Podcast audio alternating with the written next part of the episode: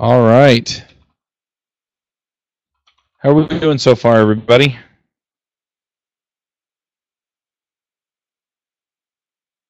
We are now going to hear uh, structured logging from Evan Phoenix. Evan Phoenix is the CEO and developer at Vektra, a startup com- uh, startup building infrastructure tools and services. In addition, he's director at Ruby Central and maintains a number of Ruby projects, including Puma. He resides in Los Angeles with his wife Abby and two daughters. Uh, thanks for sharing with us, Evan. I'm gonna uh, I'm gonna duck off of the audio and video and let you run. Sounds good. Um, do let's do a quick test. Everybody, uh, everybody, hear me? Okay. Uh, you know, we're gonna test that out here. Make sure the internet works. Okay. Um, great. Uh, also, for some reason, it won't switch to the camera, so you guys get to look at my nice beard for uh, the side of my face for a lot of this. I'll face into the camera when need be. Um, so uh, yeah, thanks so much, Charles, for setting this up. Um, I think that uh, a couple of quick notes. Um, I should have plenty of time for for questions and stuff like that. And since we're sort of in a unique format, um, I would say go ahead and just type in the questions as they come along w- within the context of those slides. And as I kind of finish up a, a section, there's kind of like logical sections, I'll go and I'll kind of read through the questions and we'll answer them right there. Um, that'll that way it'll be a little more interactive, and I think it'll be uh, potentially uh, a more fun experience. So uh, with that, let's get started. Um, so uh, today, you know, I've uh, Charles asked me to, to, to speak, and I, I thought for a while about you know what I wanted to talk about, um, and I could talk about a number of different things. And um, the thing I hit upon was actually, as as this always happens, is the thing that I am actually doing, um, you know, in my day-to-day work uh, that has a lot of impact in, in Ruby as well as other languages that I thought would be really interesting to talk about, which is structured logging. Um, you know, logs are sort of this uh, kind of crufty idea. Um, they're not fun usually. They're uh, usually kind of a kind of a just a, a, a nuisance. Um, I, I, I always thought I, I looked up log one day just to, to remind myself why do we call them logs? And it's actually because of the log, because of an actual piece of wood. Um, they used to keep in to measure the uh, how long uh, uh, how quick or how fast a boat was going. They would throw a stick with a rope over, and then they would keep that in the log book because it was about the log. Um, I always thought that was uh, super interesting because um, we continue this calling it a log. Um, and you know, sometimes I wish it was more fun. I wish it were actually log that we could uh, be be talking about because you know everyone loves log. Um, it's fun for girls and boys. Um, but most of the time, our interaction with logs is this: it's a wall of text um, that honestly no one really has much of a good relationship with. Um, um I put it in there twice. Um, the feelings about logs are usually like boring. You know, you log all this stuff and you never really use it. It's it's annoying. It just takes up space and you you don't use them. And they're usually opaque, uh, like those walls of text. They're just you know random snippets from a programmer's brain. Um, there's a classic log, uh, which is this one from the Linux kernel, which uh, is emitted in uh, a in your uh, system logs when your printer is having some random malfunctions.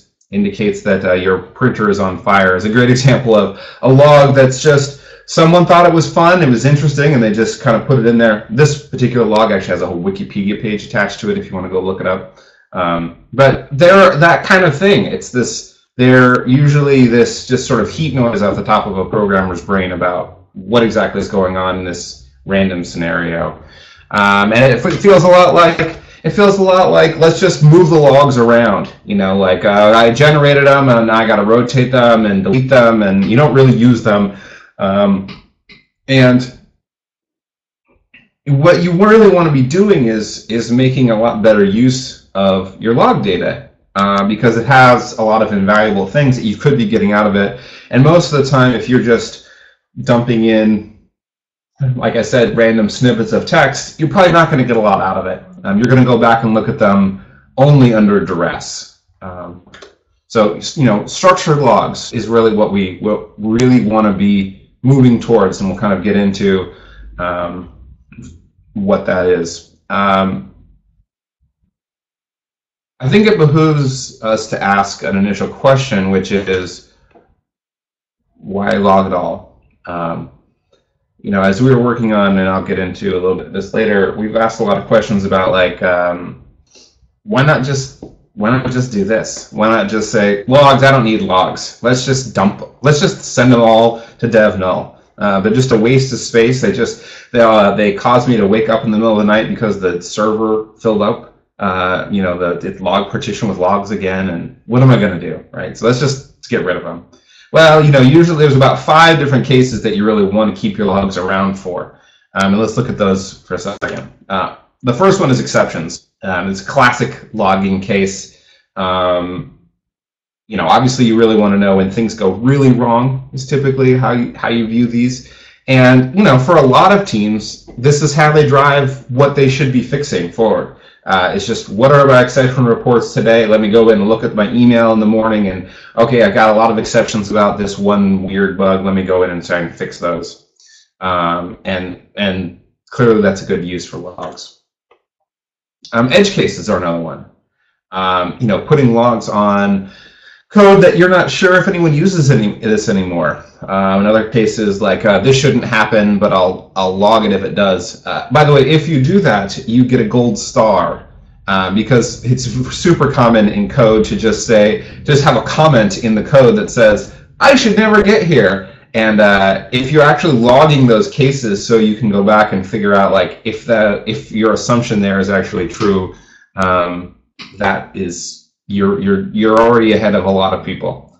Um, and the last one is like sort of type boundary checking. You know, like uh, somebody I I needed a this and somebody passed me a that over HTTP, um, and just logging those kind of edge cases that under your normal operations are you're not going to see and it also doesn't mean that like everything has gone wrong but it's also good to know that like you know maybe you have a client that's misbehaving whatever it might be that it's not a common scenario. But it's also not like the end of the world like an exception like i couldn't open this file or something like that.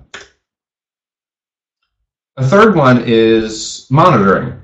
Um, you know you want to be able to track how your app is doing um, at a sort of a granular level like you know i had to reconnect to the database having those logs around, even just saying that you had to reconnect to the database, can be super useful when you know in a week. Yeah, at, you know, say your database has problems, and you want to say how I didn't even know that my app was reconnecting. How often have we been reconnecting? You want to go back and look at your logs, look at that. A query, query um, statistics. You know, this query finished in this many milliseconds, that kind of thing, and and or memcache hits is another good example of, of that kind of thing that you want to log. Obviously, you don't want to get too sometimes you don't want to get too crazy with logging that stuff. Uh, you don't want to obviously make a bigger problem logging those things than they would have uh, helped you solve in the first place, but they can be really useful um, to be able to log and to go back. And uh, we can get into, if people want to talk about that, uh, some techniques to sort of do inside the app, be able to do roll-ups. So if you really wanted to log every memcache miss,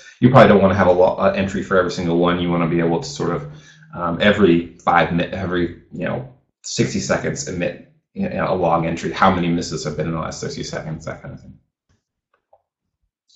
Um, another one is analytics. So you're kind of getting into when you do analytics, you get more into the the business portion of your actual app. So you want to say like, okay, this user user viewed this page. You know, uh, they just logged in. The last time they logged in was a year ago, or uh, you know, I can see by their cookie that they spent 30 minutes on the site before they bought anything. Those kinds of, of entries are super useful because you can go back and mine them for information later on. So you can say like, okay, well, what do I really want to, you know, what are all the interesting things about my users? Um, how are people using the site? Um, those are all good good things that you you want to be able to answer. Um, and if you emit them into a log instead of say putting them in like an activity SQL table, um, you can easily manage them a lot better. You can roll them off, you can expire them. You know, what people did on your site two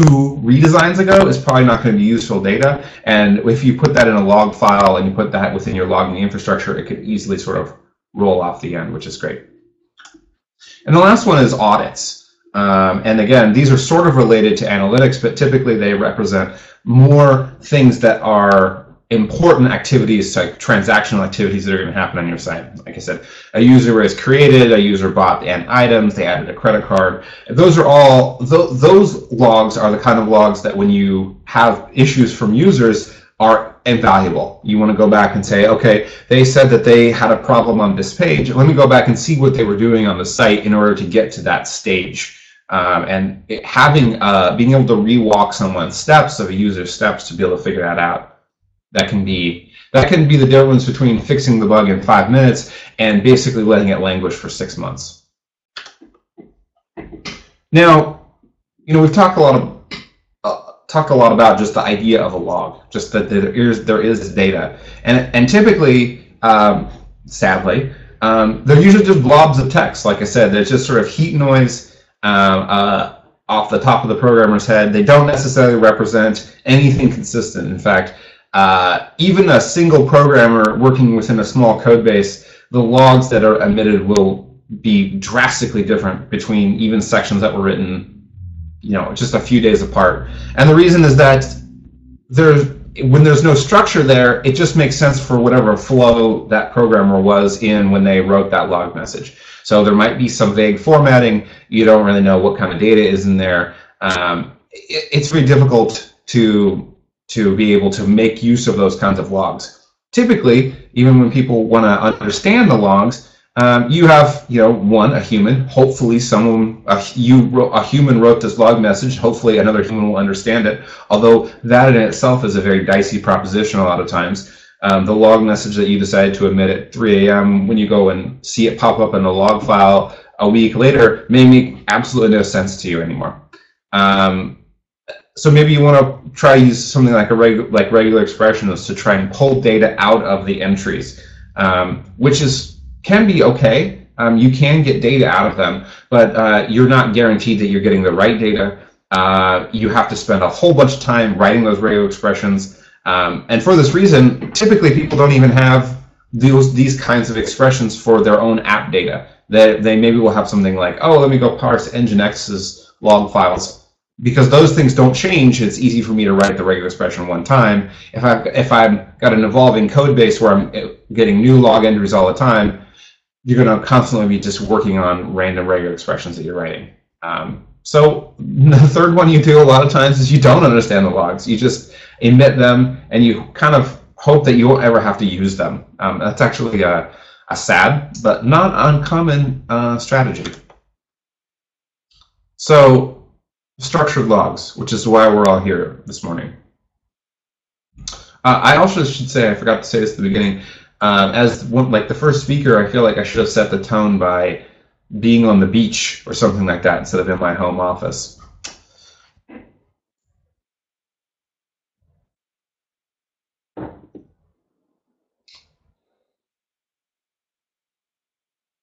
When you think about structured logs, I think that it's important to make a, a, a the first statement you need to make is that you, the logs are data.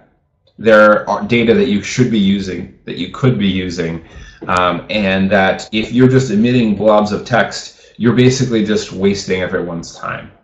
Um, and if you are not using those logs, then you, like I said, it's just, yeah. Um, I found this interesting. Uh, ThoughtWorks now says that structured logging is in the adopt phase. Um, and they had a nice uh, very uh, high-level definition for structured logging is a consistent predetermined message format containing semantic information. Um, I think that uh, the the push for ThoughtWorks to say that it's in an adopt phase is also a very timely thing.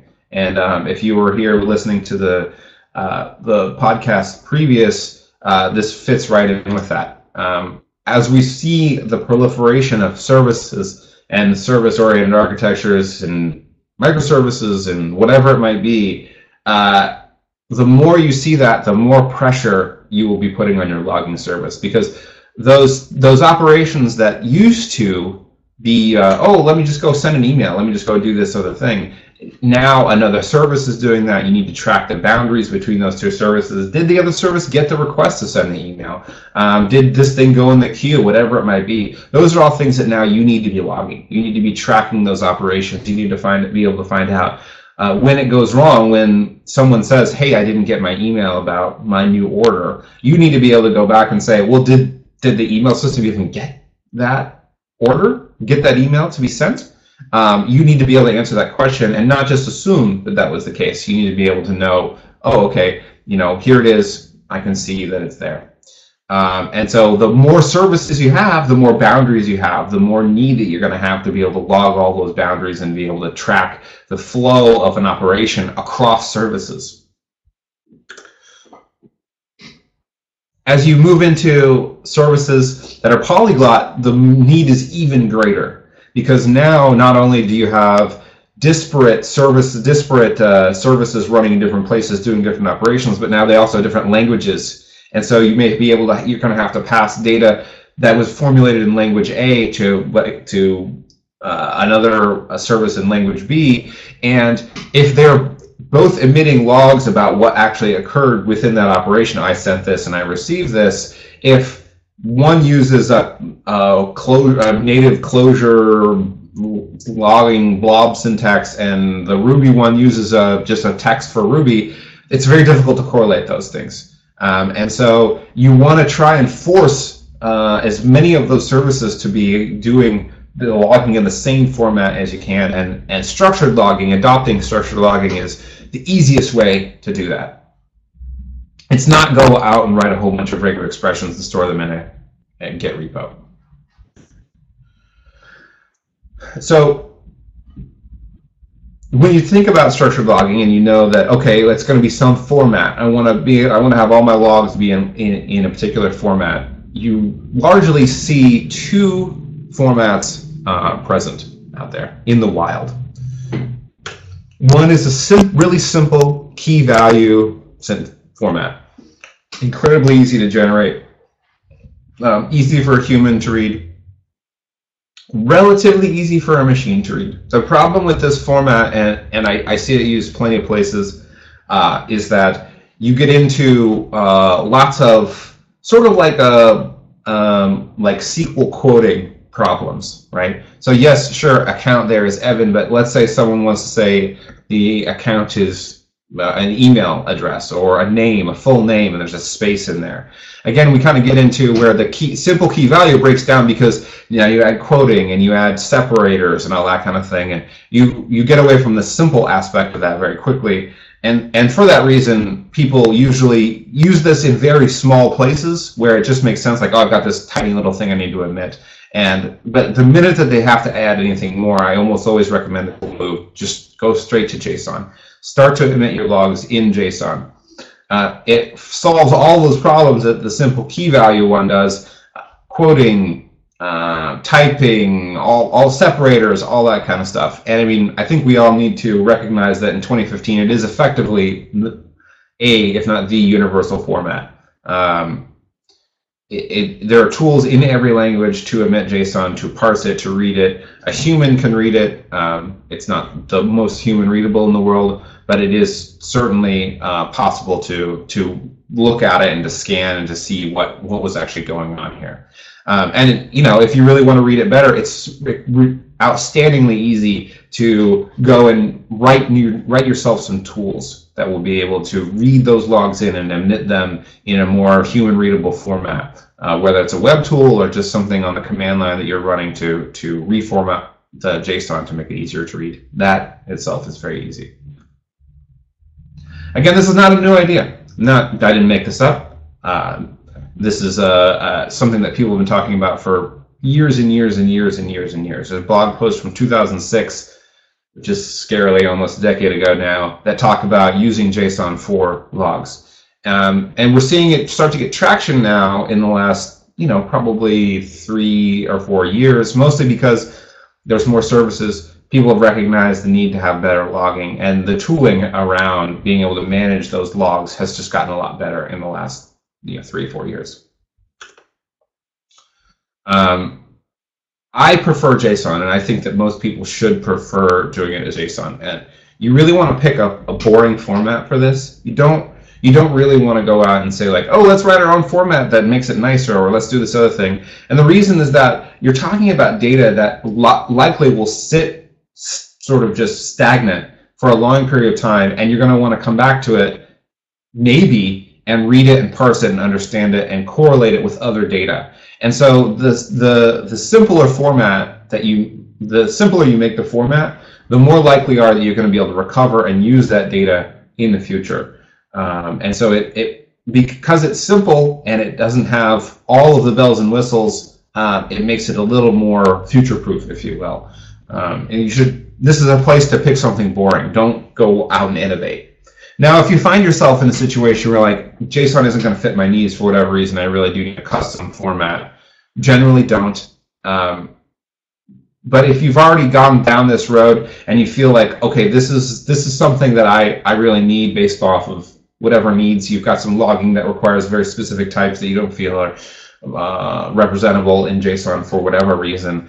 Um, layer them on top of another kind of format or another kind of tool. If you really need to, to have the logs being emitted in like say protocol buffers, um, that's a good answer. If it really feels like it needs to be super compact, um, you can use MessagePack, uh, which is sort of like a you know binary JSON, although that one is even sort of uh, you know, hopefully compressing your logs. So the space savings is kind of a, a moot point there.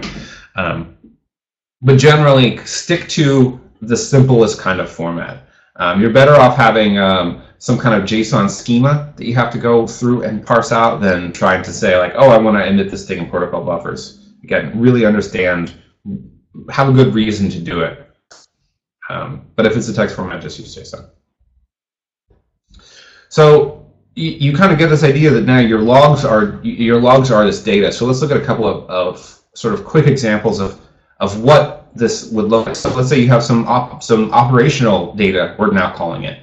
This is you know perhaps emitted by Nginx.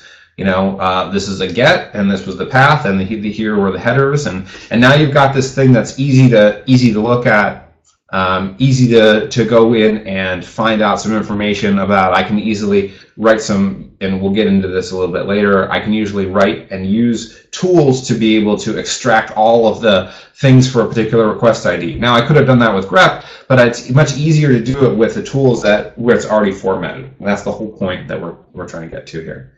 Then you also get things that can also sit alongside. I mean, these are complementary pieces of data. They can be emitted inside the exact same file because the each entry is sort of self-contained. So you can say, okay, here's maybe some business, some analytics. You know, in this particular case, it's that um, you know uh, there was you know someone I signed up for some site for at plaidshirts.com, and I used this TV code because I was watching in the middle of the night. I needed a plaid shirt, right? Now you've got all this great business analytics information that when you want to answer the question, oh, how many people use that TV code? You can easily go back and, and answer that question. Um, and now you've got a, a, an audit log also. This can form an audit log of who signed up when. Um, so the um, so we've we've you've decided I'm I'm in. I'm all in on structured logging. I totally get it. I want to embed all my logs in JSON. Uh, I want to I want to feel the power of having all of this data unlocked, if you will.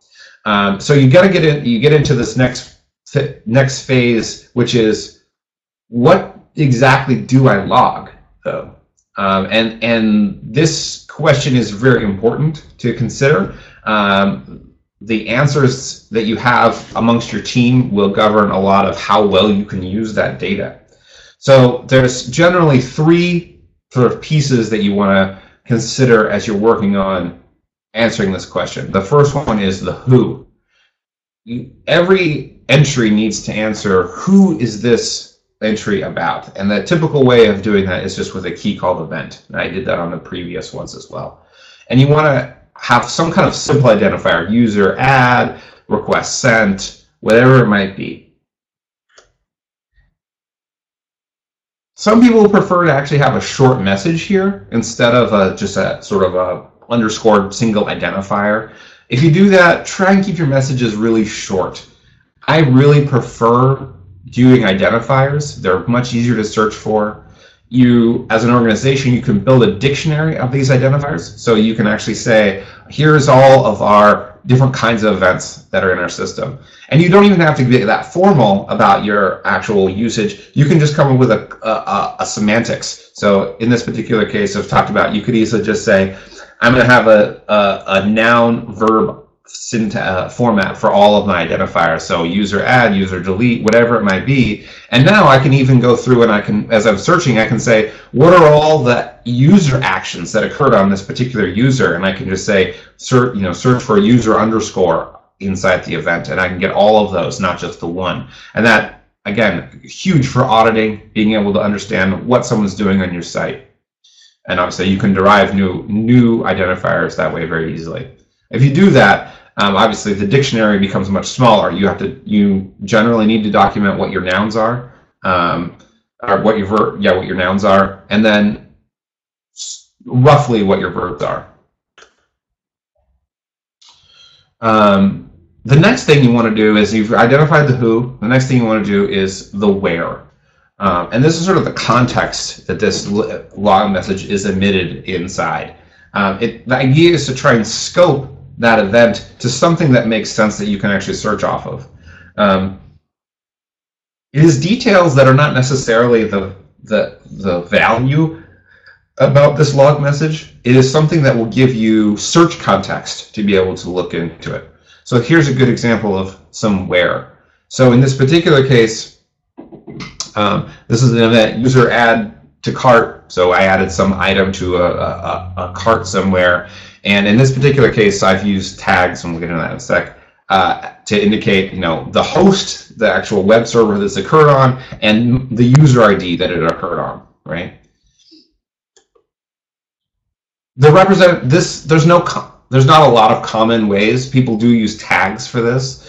Um, I prefer tags. Some people do at tags. Some people don't use this at all. I suggest you do use it. Um, it there's a lot of value in there because it's easy to say, you can go through and I can say, I want to know all of the events of user add to cart where tags that user ID is this particular user, right? Um, and that can be super, super easy. So the where is, you know, some other context examples you might have is the server that it occurred on, we included that, the user that performed the operation, and also maybe a component that emitted it. So maybe you're inside the the subscription emailer. You might include that as some tag data. Again, you want to be able to go back through and say, show me all of the log entries from the subscription emailer. Um, does that make sense? I got a quick question here. Uh, Phil asks, why would you why would you have put user ID in the tags but not item ID? Oh, that's a super good question. So let's go back to it real fast. Whoa, this scroll is super sensitive. Okay. Um, so the, the reason that I, and, and again, this is a, more of a philosophical thing. It's less of a very hard rule. It's something that you have to kind of just, as you kind of work with it, you kind of have to get a good, get a good feel for it. The reason in this particular case is because the operation was add to cart. And so the values, the actual things that are being added in this particular case were the item ID and the quantity ID. So that's because I'm adding things to, to a cart. So I'm adding the cart, adding things to whose whose cart, this particular user ID. So that's why I opted to put the tag, the user ID into tags in that particular case, right? So so you can think of if you think of this operation being emitted, it's uh, you're adding something to a cart. How how many of what thing? That's the actual the the what, which we'll get into a sec. And then the the the the who and the where are you know, or in this particular case, the where is the user ID that you're actually was adding it to the cart for. Uh, again, it's a it's a it's a subtle thing. It's something that and obviously there's lots of teams that don't that don't use tags at all. They put everything inside the main body. They they just say uh, it's all values. Um, I just this is sort of just a sort of a personal thing. Separating them out has some power as you kind of go forward in just trying to manage the data load. Don't forget that as you add, as you kind of get into this uh, and, and do more structured logging, you will get more and more and more and more and more and more of these things. So let's give, I'll give you an example of where keeping them separate can be nice. Let's say I'm running a social network and uh, my event might be user add friend. Um, in that particular case, my tags user ID might be the person that is actually adding the friend. And then I have inside the body another user ID that represents the actual friend, right? So in that particular case, the user ID is what we're, we're is the, the, the data item. But there's two distinct ones. There's the, the context that it's occurring in, and there's the one that's the actual value of being the friend, right? Does that make sense, Phil?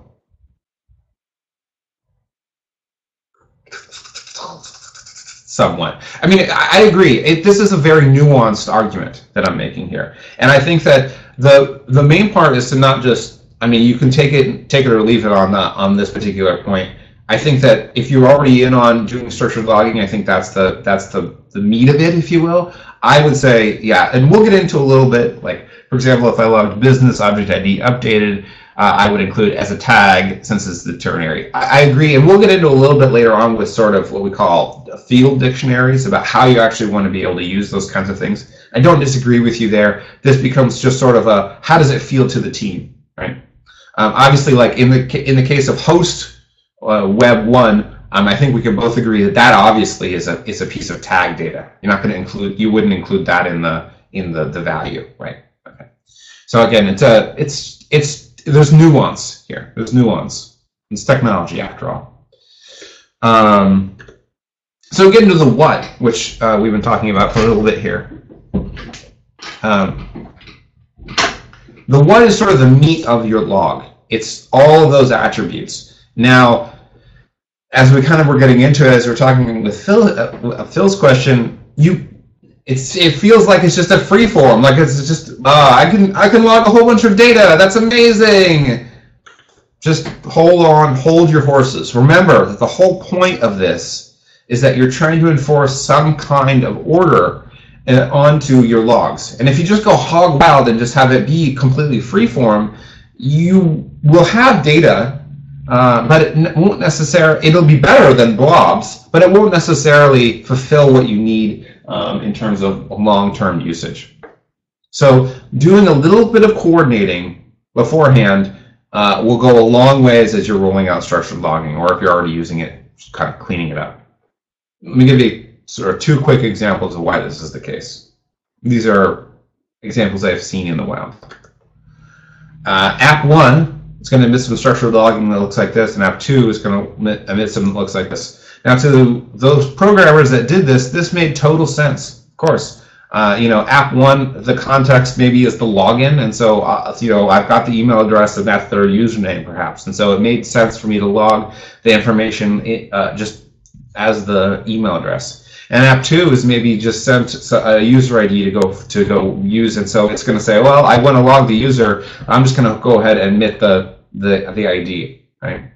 And another another case is app one maybe is seeing that like, okay, I've got I got a request from this IP. Great, let me log that so that we can use it later. And app two, again, a different programmer, uh, maybe on the same team, is going to say, oh, I've got another IP address from something else. I'm going to go ahead and admit it. And obviously we see problems, two distinct problems in both of these examples. Um, and the way that you can kind of, I can actually separate them. Yeah. So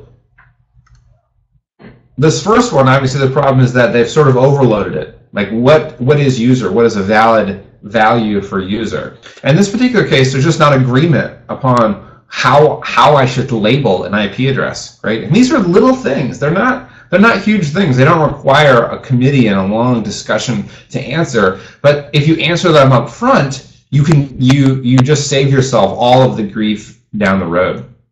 So what I suggest is that you kind of establish a field dictionary. What are those keys going to mean? What are those keys actually are, are there? And I put together a quick one um, that I, I, I pulled from another project um, called the Common Event Emitter project that has a, a, a, whole bunch of common sort of keys and types and then uh, uh, descriptions about what they mean. And it's effectively the same as, as some kind of style guide. That you would go through and you would say, okay, you know, if whenever we have an IP address, call it IP. Whenever we have a user, uh, call it user email, whatever it might be. Um, the other thing you can do is just use some simple conventions, right? So you can use suffixes. Really easy. We're all in Rubyland. We're very used to this uh, from working inside Active Record. Use an underscore ID suffix on something that where it will always be that kind of uh, uh, an integer that represents something, you know, a, a database ID, right? Um, and try to keep the, the field dictionary up to date as you can, right? So if you're going through and you're adding a whole bunch of things, a, a whole bunch of keys, concepts, if you keep it up to date and you and you use it and you review it, it doesn't require a lot of time, but it will save everyone um, a whole bunch of grief uh, if you can kind of coalesce on uh, the same 90% of the keys that you're using.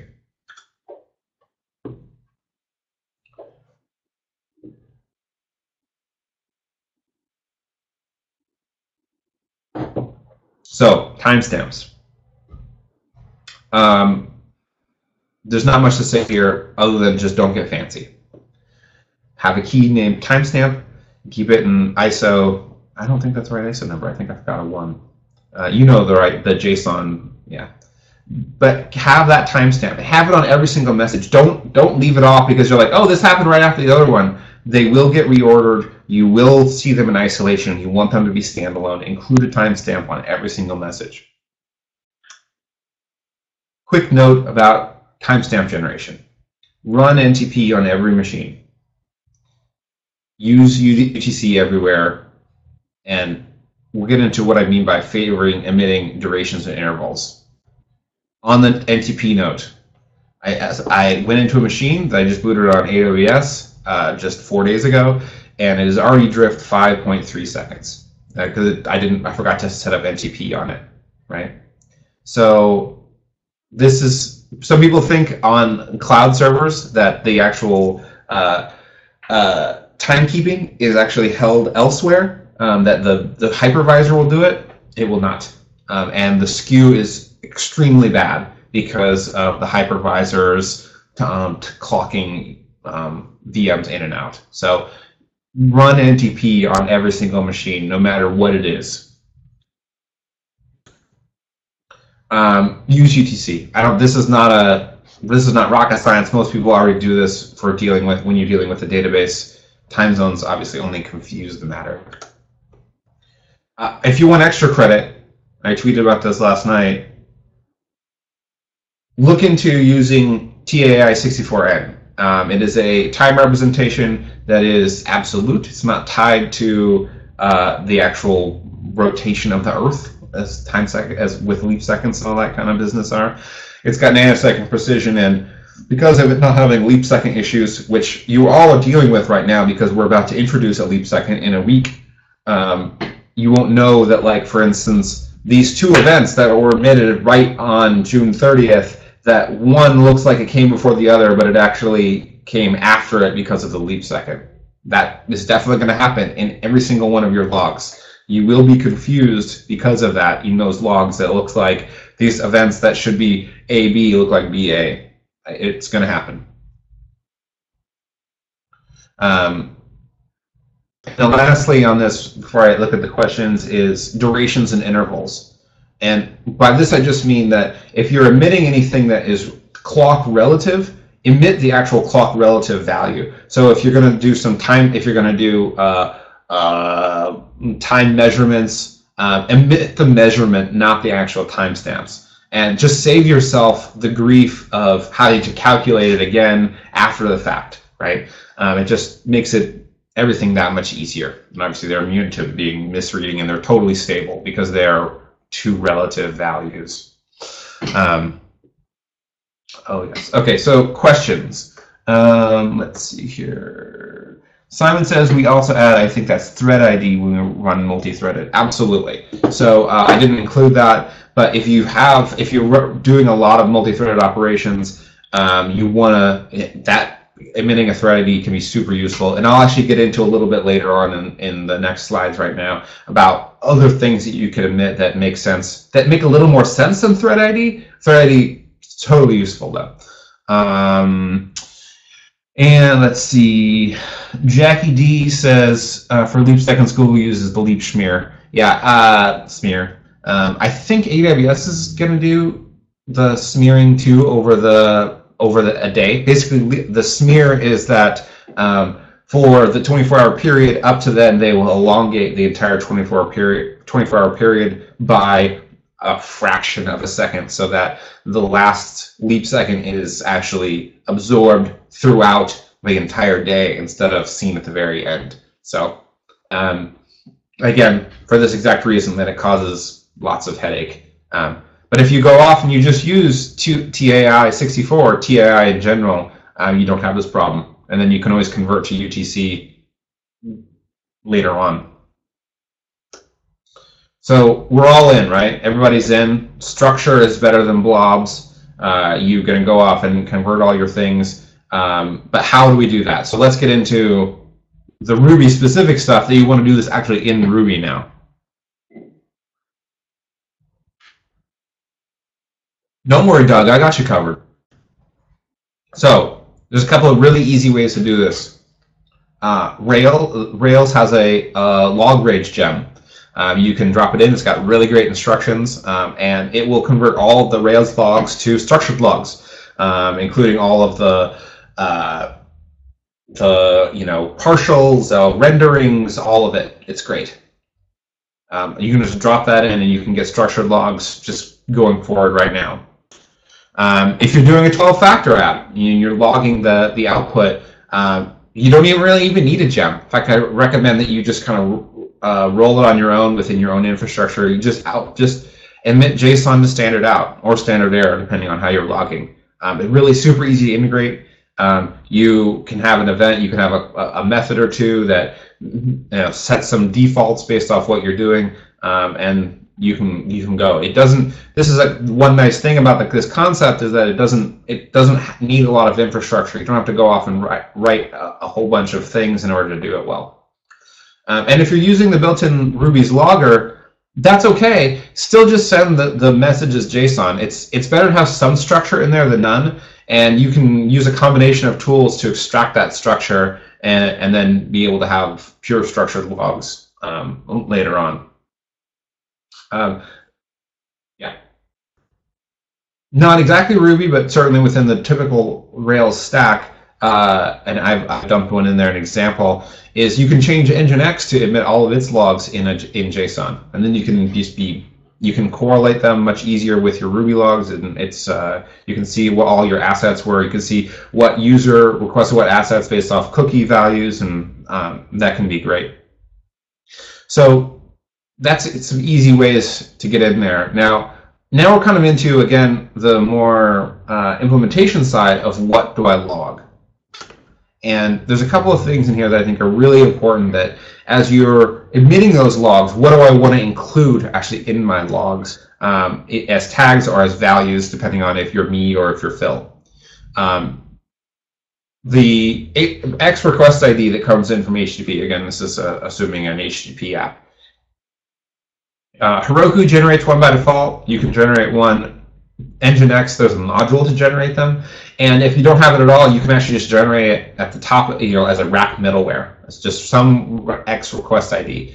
And the idea there is that it's just some unique thing, and you're going to go ahead and include it as inside the where of all the requests. And this will allow you to know all of the events that happen in the context of a single request. And that is huge. Because as you kind of get into more structured logs and you start adding logging a lot of other times in other places, you want to be able to say, what are all the things that happened for this request during this one single request? And just answering that question um, is enormous. Right. Uh, you can also get into things like if you have session IDs, you can include you include the session ID uh, as well right there. Um, moving on to not necessarily strictly HTTP related uh, apps, um, a transaction ID. So let's say that you're doing something where you are uh, updating MySQL or Postgres and Redis, and you're going to write a thing into Memcache, and you want to go ahead and include some logs about that those things all occurred. When you do that, generate a random ID before you start doing all that work, and then include that random ID on the log messages about the work being done. And that way you can go back easily and say, you know, let me go look at all the log messages that occurred that were grouped together within this, this single transaction. Um, that just makes those logs even usable. Uh, whereas previously you maybe you would see, you know, like some random memcache miss message and not know what the context for that was. Now you can know that it's actually the context of, oh, look, Redis was down, and then I missed again, and then I got this other thing. So you and you excuse me, and you're obviously combining this with the previous ones as, as, well. You've got the request ID in there as well. So now you're able to see a request ID that has multiple transactions. That some of them are failing and some of them are not. The third one is similar to transaction ID, but I actually think of it as a separate concept. Um, and this is uh, I'm just going to take a super. Actually, I'll I'll get to that in a sec. So uh, this this is the idea of an operation ID. So when you're writing, uh, you're working with a bunch of services, um, or even not.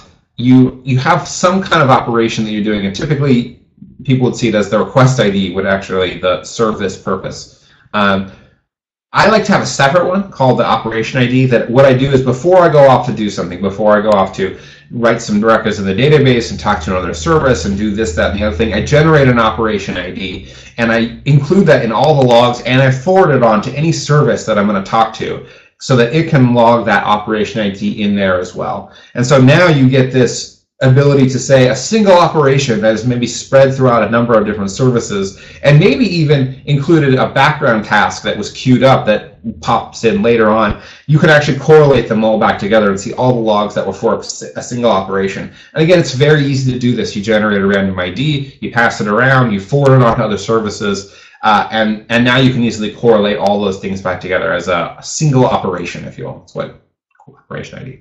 Uh, real quick, Phil says that there's that TAI64N library in Ruby. I went and looked at it last night. Uh, it has a it has a uh, really ugly bug that if you start using it now and then you really want to use it again in uh, two weeks after we get another leap second, it's going to be a second off. Uh, it doesn't have any leap second calculation built into it. So uh, that's why I was saying like maybe I need to start my own TAI64N Ruby library and actually have it contain a proper time second leap second database. So uh, yeah. Oh no, it's fine. I just I did the exact same thing, and I was like, I wonder if they handle leap second pro- leaps leap seconds properly, and it doesn't. So just uh, FYI there. Uh, but Phil gets a gold star for his doing his extra credit. So.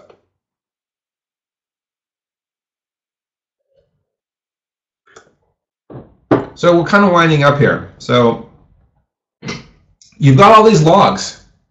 Uh, that's amazing. Congratulations on doing structured logging. Um, be sure to take Friday off because you've earned it. Um, and now it's Tuesday of the next week, and you actually want to use those logs. So how do how are you going to make use of them? Right. So there's a couple of good tools out there uh, that we're going to go over. Uh, the first one is uh, effectively indispensable when you're doing uh, JSON logs, and it is the JQ tool. Uh, it's in Homebrew, it's in apt, it is in Yum, uh, it is in Shebangabang, whatever the latest Linux uh, package manager is, I'm sure. It's all in there. Um, and it has a query syntax for parsing and being able to do expressions on JSON. Um, and it is uh, way more powerful than um, I can even show. There's an entire, you could do an entire presentation, hour presentation on all the JQ features. Um, it is uh, it's got a whole syntax, a query syntax, so it's it's great. This particular one is just an example of I just wanted to see all of the log, all the entries where you know the request IP was this particular thing. Uh, another common one that people use is the ELK stack, uh, which is an open source stack for you know viewing doing logs. E for Elasticsearch, L for Logstash, K for Kibana. Um, Logstash uh, is totally on board with all of the stuff that I have detailed here. Logstash has a format, a log format um, that it has that, that if you send it data in its format, um, it will do it fine. Um, and all the rules I've given here are the same rules that Logstash has. Uh, I paused for a second there because I can't remember if they dropped the at sign on timestamp or not, but I'm pretty sure that he did. So it did know, we'll accept random, you know, just JSON, and then it will it will log it to Elasticsearch, and you'll be able to go back and search and do all that kind of fun stuff on it. Um, tons of teams use this. Um, it's a, a real powerful tool. Uh, there's existing SASs out there that do this. Logentries in Loggly uh, will both parse JSON logs. Um, the the service that we're working on at Vektra um, is also a logging SAS that parses uh, JSON logs, and we're working on the beta right now, so it should be out in the next few weeks. If anybody who's out there wants to uh, wants to get on that beta, you can uh, drop me a line, and I'll we'll we'll discuss it. Um, kind of boring, but also super useful for uh, for dealing with JSON logs is just S3. It's just you know as you go and you download those logs, and rather than just delete them off of your servers, send them up to S3. Um, S3 is incredibly cheap for just keeping the keeping that kind of data around, and you very well may need to correlate something you know that maybe happened a couple weeks ago uh, especially if it's some kind of like business audit logs. So um, one nice thing that you can also do um, if you're using S3 and you want to keep more different kinds of logs is you can you can use a MapReduce or a tool or whatever. You can use JQ to process your logs and remove, say, the Nginx logs, and you just want to keep the the business analytics or the business audit logs around, and then you can send those back up to S3 and keep them stored up there. Obviously, S3 could be any object store. Um, just having them keeping them around um, will do you a favor. You'll be able to answer questions that you normally wouldn't be able to answer because that has to do with log data that is, you know, potentially a couple weeks old. Uh, if you have a, a large infrastructure, you're rotating your log files, you know, every day you probably only have a couple, at most a week's worth of actual logs before you just go ahead and delete them. So keeping them around for an extra couple months uh, for almost no cost uh, could be huge if you're trying to correlate something or answer some question about some long-term data, some long-term uh, analytics that you don't have the data for yet. Uh, so your logs are your data and I think uh, it's high time that we all start treating them that way. So um, that's it. That's the talk. Uh, I have some more sort of gotcha slides at the end here. I've only got like four minutes, so I probably won't get to them unless people really want to see them. They're related to like don't use UDP and stuff like that. So do I have any other questions? Yeah, I'm going to go ahead and turn on Q&A mode. Um, you'll see a little pop-up come up. Um, so you can ask a question, and then once you click it, you'll have to enable your microphone, and then you can ask Evan your question. Cool. Or you can just type it in and I'll say it at him. That's great.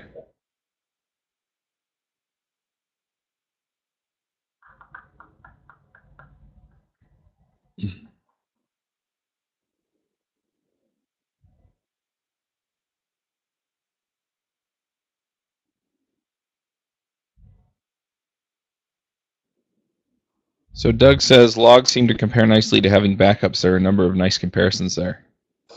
Yeah, I mean, you know, if you have, if you do a lot of, uh, if you really buy in on this concept and you start to do a lot of um, uh, analytics or uh, audits, um, you can reconstruct your data from your logs. Um, if you were doing stuff like, uh, if you log every time a user is created and for some reason you you lost a database and you don't have all the new users from the last day, you can go and look at your logs and recreate those users again from just from the logs. So, um, and that's that is actually how databases work. Uh, most databases keep a you know a write-ahead log that will contain the data that the the operations that would have occurred, and then uh, so you can sort of make your own database that way. All right. Um, the next question is how do you pass things like operation IDs into, say, Nginx, for example? Sure. So, uh, you know, what you're going to have to do in those particular cases is think about the thing that's behind Nginx rather than Nginx itself. Obviously, if you're passing it, so you're doing a REST API between two Ruby apps, uh, you know, you could just set a header. Um, just come up with some convention for what your header is. Um, I actually usually like people to use a header that's specific to their org. So, you know, like uh, at Living Social, we use like an X hyphen LS header that uh, or prefix on our headers. So you can just pass a header through. Um, you know, you need to do that, edit your, or change your uh, your your REST calls to be able to include that header. Um, but that's usually pretty easy. Avdi asks, are semantic logs a gateway drug to event sourcing architecture? I, there are so many buzzwords in there. I feel like I need another cup of coffee before I can answer that question. Uh, probably. Uh, I don't see why not. I mean, I think that uh, if you start, if you really buy in on um, logs, on doing structured logging, um, you start to do everything with them. So you start to basically emit everything as events. You start to feel like you want to keep a, a, a, copy of every operation that occurred and be able to know what happened last week. And you want to be able to regenerate your entire data set from the logs. Um, it's not uncommon for people to kind of, for it to go to their heads. Um, I wouldn't go that far to start, but um, that certainly is a, an option as uh, you start to get more comfortable. All right, Anthony asks, are there any good techniques or tools for filtering logs in real time? Um, you know, it's funny because that's that's one thing that like the SASs try to try to handle. Um, there are there are some tools that I've used um, that are separate tools than the log storing that are really just for log tailing. Um, you know there are not great ones to, to give you a, to give you an, an honest answer yet cheaply exactly i mean it's um, it, it's a hard answer. Um, the answer is usually i guess do you want the reason that you see you don't see a lot of tools uh, around real-time tailing which is what kind of what we're talking about is the volume when you get the usefulness at volume is very low. So if i've got if i'm getting uh, you know, uh, get a meg per minute, a, uh, a meg every five seconds worth of logs, and I'm actively filtering them as they come through. Unless my filter is extremely specific, uh, the actual view, the thing that I'm actually viewing, is not super useful because it just is scrolling by as a wall of text. And, and you know, if I'm trying to just let it wash over me, unless I'm uh, operator in the matrix, I don't know how I'm actually using that data. So you don't see a lot of tools uh, built around that. Um,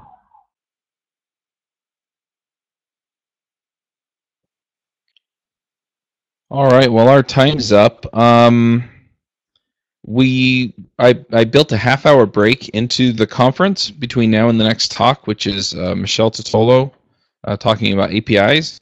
So um, if you want to st- stick around and chat, then uh, feel free to do it. Um, if you want Evan to show his gotchas, we can do that for a minute. And, um, you know, just kind of water cooler it or go get another slice of pizza or something.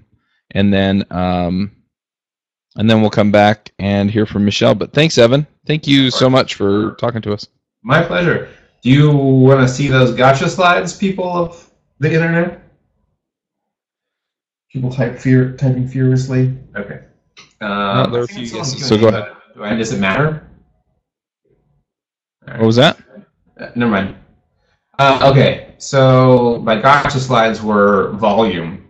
Um, so as you start to generate those structured logs, one thing that you kind of get into is the structured logs have more data in them than the blobs would, um, almost by by design, really. And so uh, you're going to put a lot more pressure on your actual disks and on your logging infrastructure to make sure that like you're actually rotating your logs properly and that you're compressing them. Um, when when you roll this out for the first time, you're going to want to review your rotation, your log rotation frequencies, you know, a few hours after you do it, and the next day, and make sure that they make sense again. So you know, maybe you're maybe you were saying, oh, you know, we only need to rotate and delete old logs every day but now you're generating twice as much, you might accidentally fill up your drive and you need to be de- deleting and, and rotating them every six hours or something like that. So that's something to really watch out for um, as you kind of go forth into the world of, of structured logging. Uh, UDP logging, just don't do it. Um, if you really want to log over UDP, just don't send them at all. It's basically the same as sending them in the first place. Um, it's they they get lost. Uh, they don't represent any kind of meaningful data. You might get one, and you might not, not get another one, and then you try and figure out how they're not why how could this operation happen without the one before it happening, and you just cause yourself a huge amount of problems doing logs over UDP. Um, it's one of syslog's biggest missteps, in my opinion. Um, and the, the last quick gotcha is uh, syslog, TCP syslog. Certainly better than UDP, um, but there are problems with TCP syslog. um, if you're logging across uh, with a, a you know a decent latency, so if it's not like to the syslog server that's right there, um, you can have problems related to if the TCP session shuts down, the client will just keep sending logs through, and if the server never gets them, they're lost. You, they get wiped from buffers, and you're you don't have any way to recover them. Um, and that's just uh, that's just because syslog TCP doesn't have any way, it doesn't do any kind of acknowledgments about the actual data. So it's just a hose that goes one direction, and if one side closes closes the hose, then anything that was in the hose while you sent it, it gets lost. So um, just something to keep to watch out for. Um, a lot of people will do uh, a syslog, a local syslog server that's also sending to disk before sending them like to a SaaS or to wherever else they're sending them, just so that they have another copy as well. Um, that's another another uh, way to do it. So um, I so that that those are my only quick gotchas. Um, oh, I guess if we have another we have half an hour break, do you have any last questions? Otherwise, I will send you off on your merry way.